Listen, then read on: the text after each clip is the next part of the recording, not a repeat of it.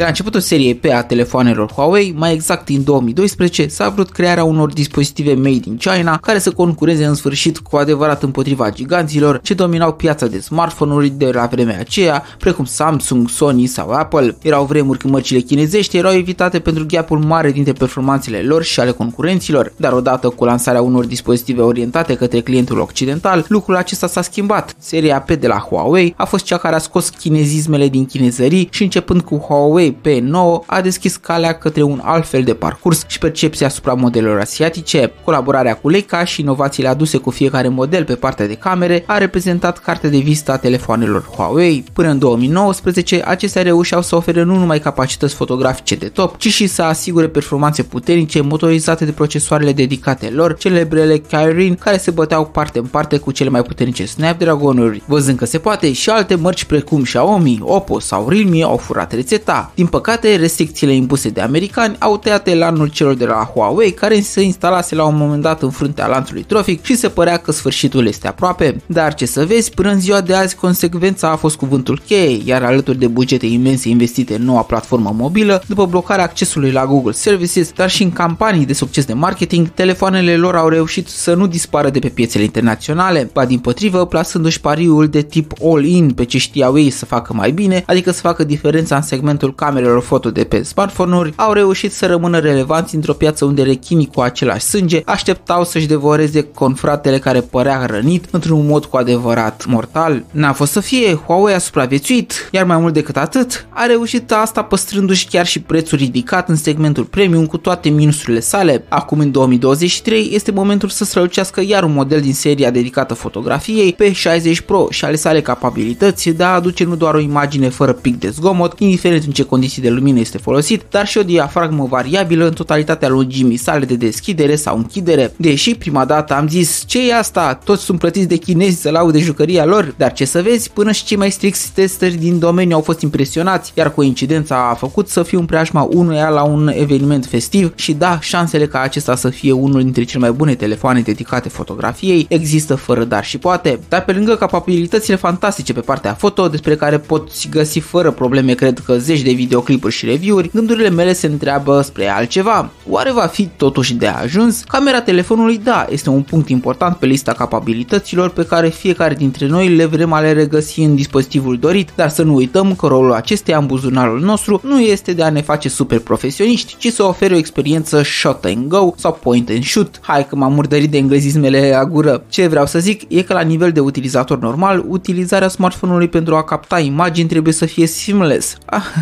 hai că iar am făcut-o. Adică să fie ușoară și rapidă. Îl scoți din haină, faci poza și ai plecat mai departe. Cel mai important lucru fiind captarea momentului. Într-adevăr, acum există creatorii de conținut vizual pentru care orice funcție nouă pe partea de imagini ajută destul de mult, deși și acolo sunt un pic sceptic având în vedere că majoritatea folosesc aparate profesionale. Bogdan este numele meu, iar la Short Tech News trebuie să fiu de acord că Huawei a făcut-o din nou.